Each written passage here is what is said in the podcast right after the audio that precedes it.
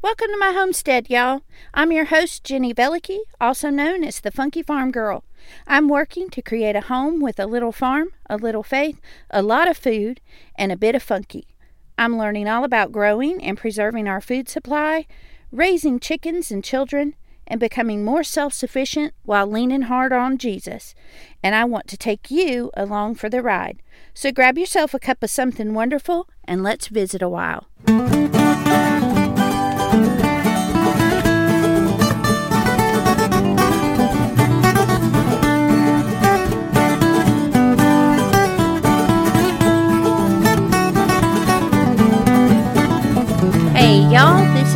Velicky, and you're listening to The Funky Farm Girl. Welcome back. This is episode 52 Permaculture in Water Five Keys to Using It Well.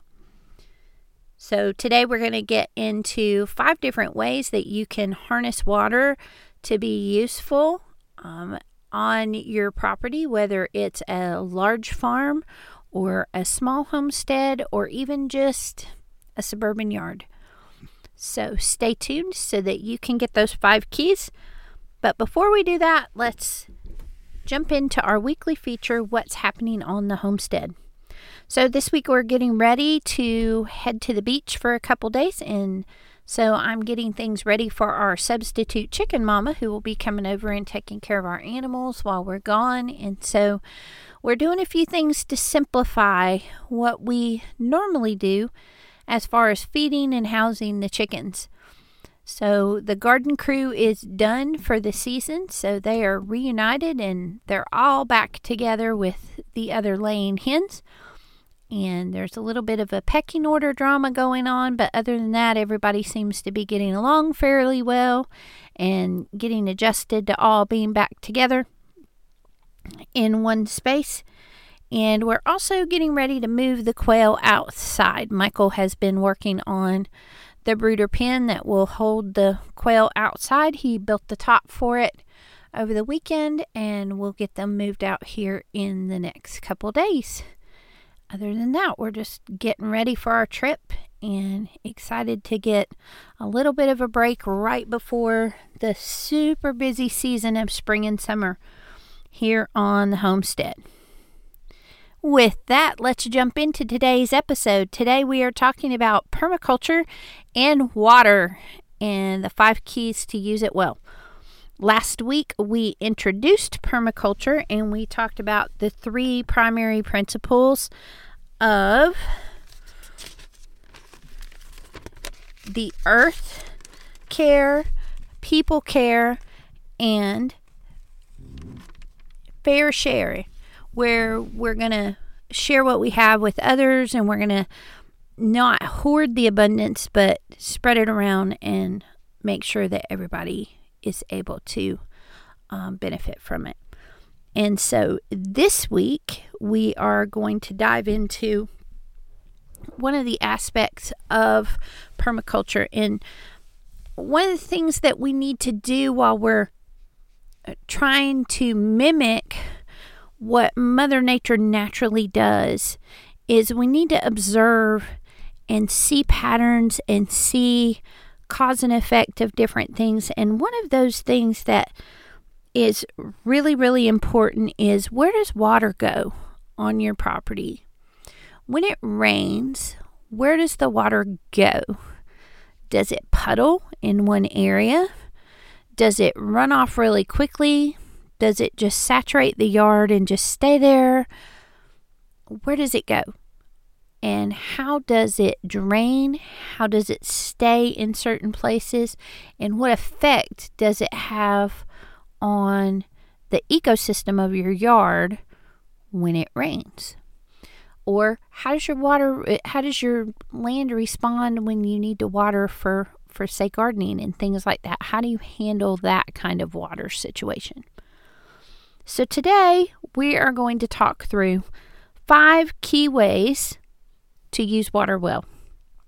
And they're fairly simple things to keep in mind, and they all start with S. So, let's start with number one. Number one is slow it.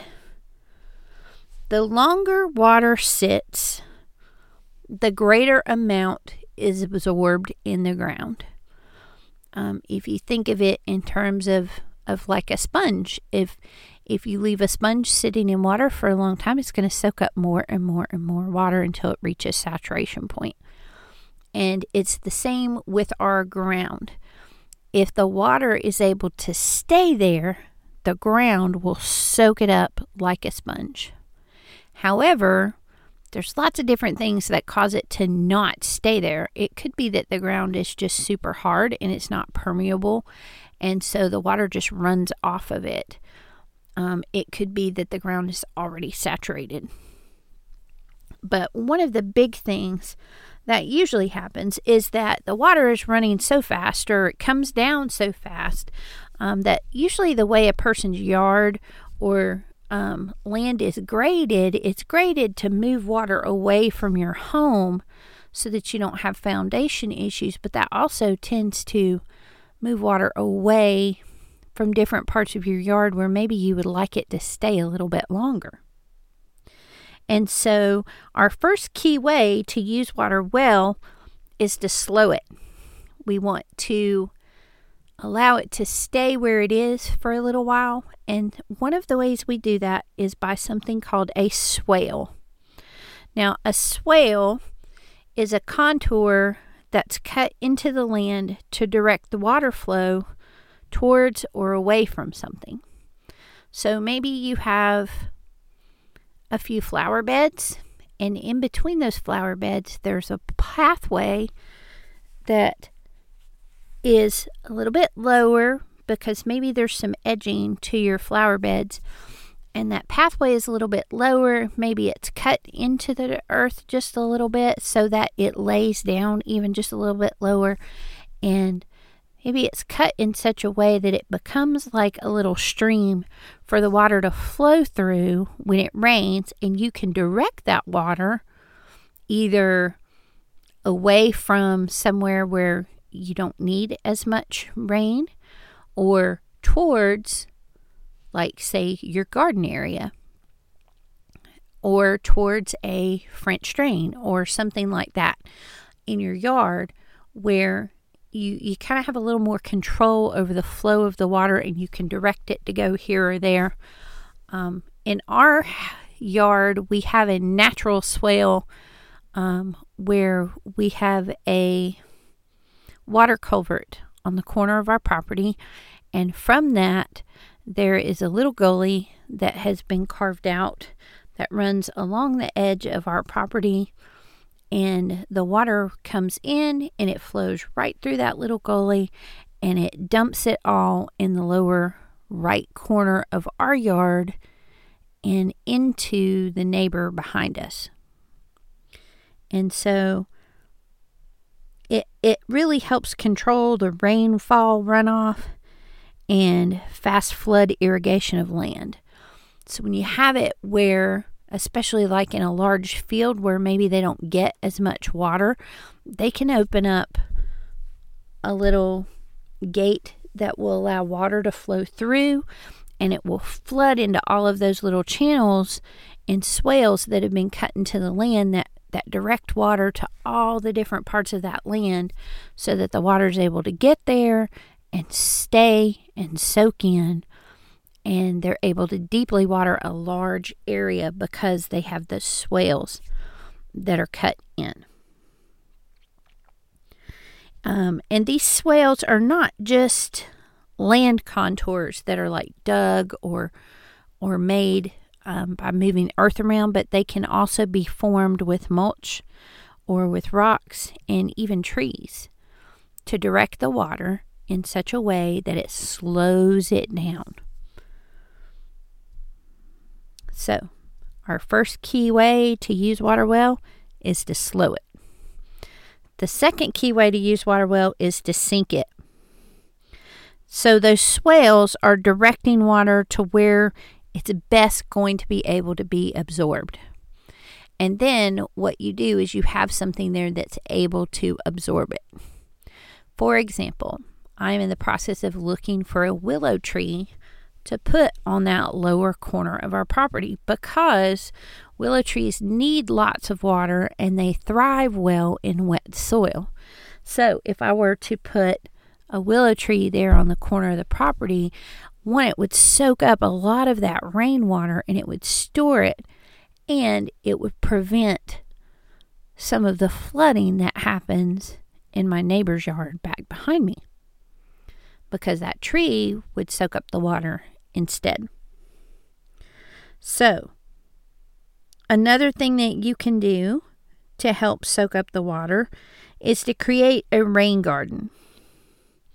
Now, rain gardens are a place where you have a bit of land that is level or a little bit higher, and then it dips down to create a low point, and then it's higher again on the other side so that you have a low area where water would naturally flow from a swale or from a creek or a gully or anything like that. And water would naturally gather in that area. And then in that area, you plant things that need lots of water, things that thrive in really wet soil. And you do that with the wettest tolerant plants in the middle and the drier and drier as you go out towards the edges. And what that's going to do is one, it's going to give your water a place to go to be absorbed. So it's going to sink it, like we're talking about. But two, it's also going to nourish those plants and allow them to do their jobs. And one of the best jobs that those plants are going to be able to do is they're going to act like a biofilter. They're going to remove impurities and things from the soil. So there are certain plants that will filter out the impurities and excess things in the soil. Maybe they're nitrogen fixers, maybe they remove things like iron. Um, where there's high concentrations of that. Maybe they help to adjust the soil where there's a high clay content. Any of these things are are things that can be dealt with and addressed and improved by using a rain garden. Now, on our one side of our house, we have where the land is higher on the right side, and then on the left side is is our house, and in between is a low walkway. And water tends to gather there, and that ground stays soggy all the time. And so we have decided that what we want to do is to, um, inst- since we don't really utilize that area as a walkway because it tends to be wet and and mucky, is we're going to build a little bit of a like a paver style walkway on one side of it and then fill in the rest of it with these wet loving plants so that we can create a beautiful area there, but also an area where it's going to soak in that water and let it sink in, and it's going to um, give those plants what they need so that they can filter out some of the impurities in the ground. So, first we need to slow it, and then we need to sink it. And then, third, we need to spread it. And when you spread it, what you're doing is you're making sure that you're getting water to all the different parts of the land or your yard that need that water. So, for example, because of the way our land is, it flows everything from left to right and from front to back. And so, the back right corner is the wettest area of the property, but the upper left corner is some of the driest land because it's the highest elevation part and it slopes down towards the right side. And so that that end t- doesn't tend to get as much water. So what we would need to do in order to spread it is to create a system where some of that water is able to stay there. Whether it's because we use a a system maybe where we catch the water from the rain and it goes down through a buried pipe that that takes it out to that corner and then drains out there, or whether it's um, taking it and containing it through an irrigation system or a swale or something of that nature where you're moving the water where you need it. So it's not just that you have super wet areas of the yard and then you have really dry areas of the yard, but that you think through ways of being able to spread that water to the places that need it. Uh, one of the best examples of this I've seen is from the Epic Gardener. Um, Kevin is on Instagram and he is under the handle, handle Epic Gardener or Epic Gardening. And he has created a system in LA where he catches his water and he has overflow barrels from one to the other. And then when he has filled up the fourth barrel, the overflow from that goes into a French drain that goes out across his yard and ends right at the side of his garden. And so any overflow from the rainwater um, is spread out to his yard where he really needs the water the most and where is more difficult for him to bring water there at other times and in other ways. So, first we need to slow it, then we need to sink it, then we need to spread it, and the next thing, like I just mentioned, we need to be able to store it. So, Kevin, in that example, he has that overflow that's going out there that's spreading it all the way out to his garden, but then he also has four rain barrels full of water that he's storing. And that is going to reduce the amount of runoff that you have on your property. So that will reduce your utility water bill by a little bit, but it also is keeping that water there on your property so that you're able to use that in order to water your plants and things like that, um, or even be able to filter it for drinking water um, in a way where normally you would just lose that water because it would flow on out and go down through the storm drain system. So, rain barrels are a great way to store the water. You can also, um, if you have a, a larger area and you have um, a pond, you can create swales that will direct and divert the water until it gets to your pond and um, will keep the pond full and help you to store water there.